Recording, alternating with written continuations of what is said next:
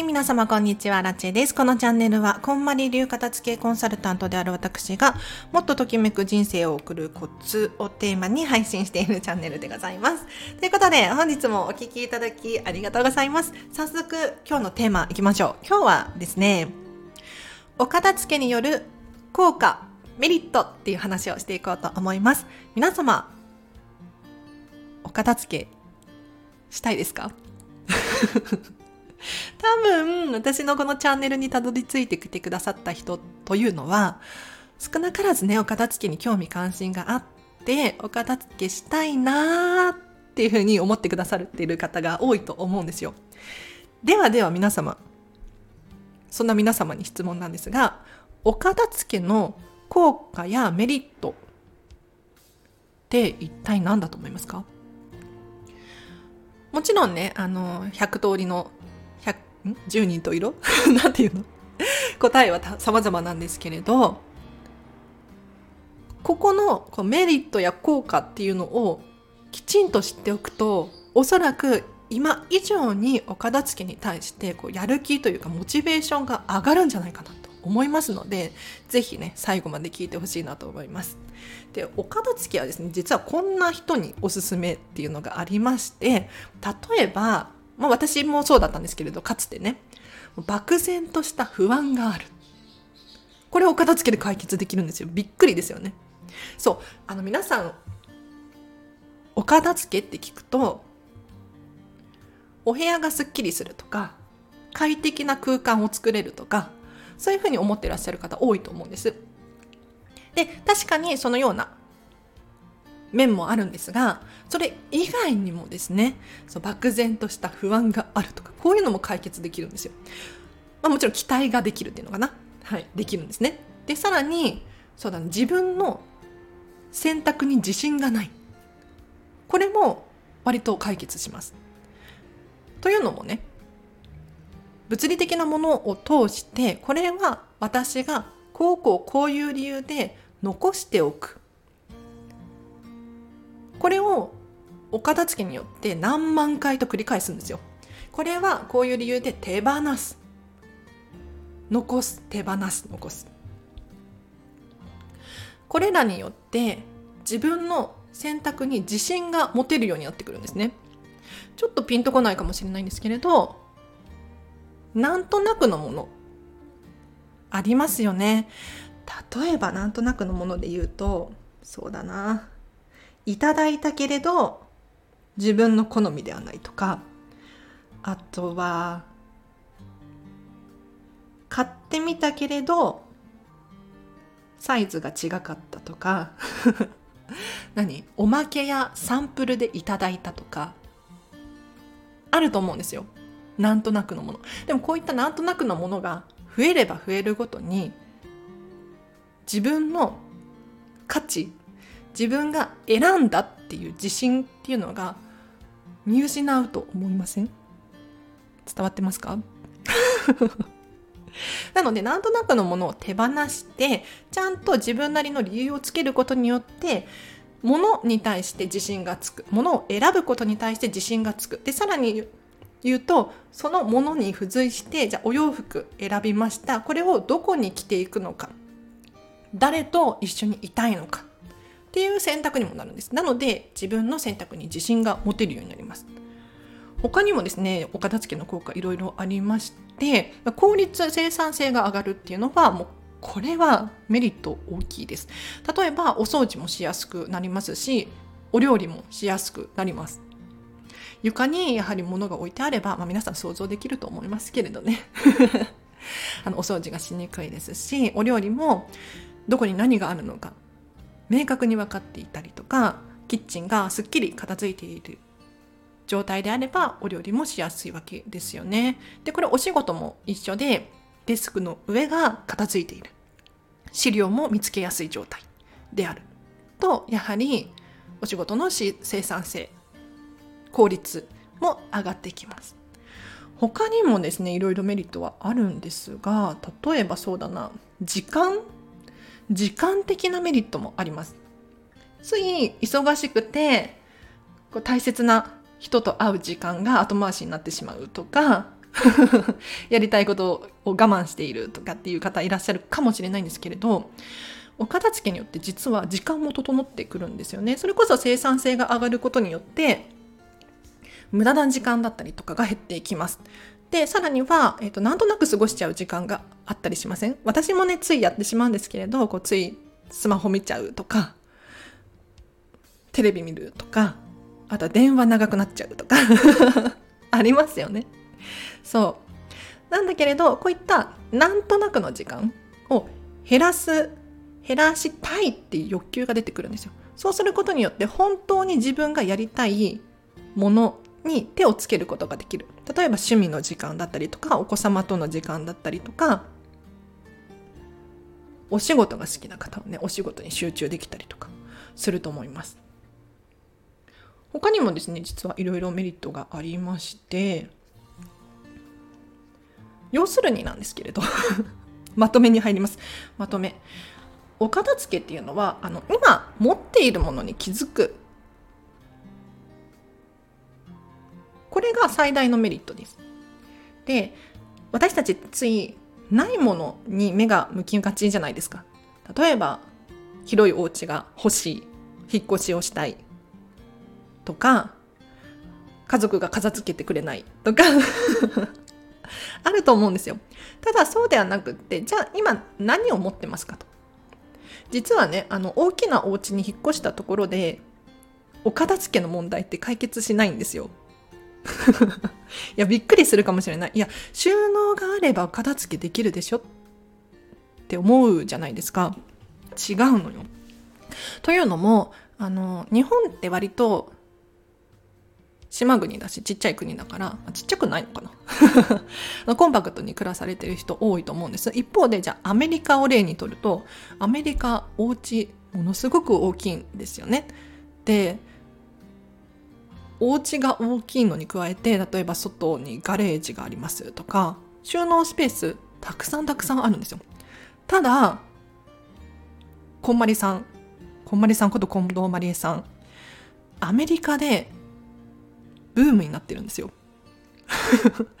わかりますか？要するにお片付けに一見興味関心がなさそうなアメリカの大きなお家に住んでいる方たちがこぞってお片付けをしてるんですよ。確かにその生活スペースは広く使えてるかもしれないけれど倉庫行ったりとかガレージ行って見てると物が溢れちゃってるなんていう方多いんですね。で物が溢れているっていうのはどういうことかっていうと要するに自分にとってのときめきが分かっていない。もしくは分かってるんだけれど他のもので埋もれちゃっている。可能性がすごく高いのでなんとなく自分にとってのそのなんとなくっていうものたちを引き算でどんどんどんどん引いていくことによって自分自身の本来の価値観これが目に見え目に見えてわかるんですよ。なのでお片付けをすることによってより自分らしさが手に入る。さらにはその自分らしさに自信が持てるようになる。のでぜひお片付けの効果メリットを感じていただきたいななんて思います。では以上です。いかがだったでしょうか？あのアランチェの経験談。私自身のお片付けの話をさせていただくともう3年くらい前なんですけれどもう本当に人生にモヤモヤしていてあのモヤモヤの原因がわからないっていうのかな？わかります？この後の今後の人生どうやって生きていこうっていうなんか漠然とした不安に駆られていたんですよ。あの別に何て言うのかな？仕事もあるし友達もいるしあの普通にお金もあって、まあ、そんなにないですけれど普通に暮らせるくらいお金があって時間もある。にもかかわらず何か自分らしさを見失ってしまってこれでいいんだっけ？こんな毎日の繰り返しでいいんだっけってふと思ってしまったんですよね。でそこからもうすごい負のループで悩み込んじゃうんですよ。そう。でそんな中こんまりさんのネットフリックスの CM かな？宣伝を見たんですよ。ネットフリックスでこんまりさんのドキュメンタリードラマが始まりますっていう。それを見て私は衝撃が走りましてですね。というのもこんまりさんが私のこんまりさんのイメージはもうお片付けの人金スマに出てたなみたいなイメージ。でこんまりさんの本を実はねあの当初買ってたんですよ。なんだけれどなんだけどちゃんとやってなかった。なんとなくやってたんですよね。ででもねふと私この本まだ持ってるかもしれないと思って、えー、と実家かな？引っ張り出してきて本をもう一度読みお片付けをしたっていう経緯があります。でお片付けをした結果どうなったのかっていうとまるで人生が変わりましたね。毎日毎日同じ繰り返しのように思えていたんだけれど実際はそうではなくって今日はどのお洋服を着ようかなとか今日はどこに行こうかな誰と一緒にいようかなっていうのも変わってきました。で自分の人生は自分で作るじゃないですけれど飲食店で働いていてねずっと同じ飲食店で働いてるんですけれど変わったんですよね。私の接客っていうのかな。があの自分が楽しいために働こうっていうふうに思えてじゃあお客様との会話もこうしたいなああしたいなっていうふうに変わってきました。でさらにお客様を喜ばせるためにはどうしたらいいんだろうっていうのを深く考えるようになったんですよ。でそしたら本当に人って変わるんですよね。人ってかなんで言うのかなあのスタバスタバのイメージしてみたら分かりやすいかもしれない。あのスタバって結構接客がカジュアルじゃない？でもそれがすごく素敵ですよね。これとかどうですか？あれとかどうですか？とか今これおすすめなんですよ。とか普通に話しかけてくださるじゃないですか。で私もねあのスターバックスで仕事したりとかってすることがあるんですけれど私に声をかけてくださるんですよ。積極的に。例えば私がタンブラー持っていくと「あこのタンブラー素敵ですね。どこの何なんですか?」みたいな。話だったりとか。今日はこれこれおすすめですよ。こんなのありますよ。どんなのお探しですか？とかってあるじゃない。でもそうじゃなくって普通普通に仕事をこなせばいいだけであれば淡々と「あなんとかですねはい」みたいに終わっちゃうでしょ。でもそれだとちょっと早口ね。それだとこう感動が感動がなかったりとかまあ普通っていう評価よね。なんだけれど作ることができるなって思ったんですよ。でちょっと雑談が長いね。で人って変わらないってよく言うじゃないですか。本当にその通りだなって思うんですけれど自分が変われば人も変わるんですよね。そう。自分が変わることでしかない。うん。のでぜひね家族が片付けてくれないんですとかって悩まれている方いらっしゃるかもしれないんですけれどまずはご自身のお片付けを終わらせていただく。そうするともう自分のものが片付いてて結構変わると思います。自分のものが片付いてるだけで本当に居心地がいいんですよね。なのでぜひ自分のお片付けしてみましょう。では以上です。お知らせがあります。今日の夜7時19時からなんですけれどコンパニ流片付けコンサルタント仲間のゆうこちゃんとスタンド FM コラボライブでございます。ゆうこちゃんの方のチャンネルでコラボライブをする予定ですので、ちょっとリンク貼っときますね。そちらからぜひゆうこちゃんの方をフォローしていただいて、お時間になりましたらライブで聞いてほしいなと思います。コメントとかもね、どんどんしていただけるととっても嬉しいです。ライブいいよね。で、さらに9月20日の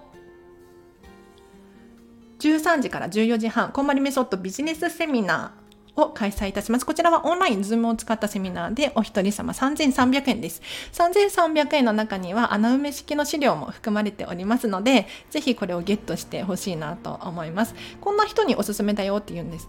いう人がおりまして、例えば、気持ち精神マインドのお片付けのセミナーなんですが漠然とした不安があるとかストレスの原因がつかみきれないですとか自分の決断に自信を持ちたいとかそういう方いらっしゃいましたらこんまりメソッドを学ぶことでもしかしたらヒントになると思います。私はね、これ本気で取り組めばかなり変わると思うので、3300円はお安いです。ぜひ参加してほしいなと思います。では、以上かな？以上です。皆様今日もお聴きいただきありがとうございました。この後、この後、メンバー限定でお話ししようと思いますので、もし気になる方いらっしゃいましたら、もうここだけの話っていう話をね、しようと思いますので、ぜひ聞いてほしいなと思います。では以上です。皆様ありがとうございました。アナチェでした。バイバイ。あ、今日もときめく選択をし、お過ごしください。アナチェでした。バイバイ。Bye.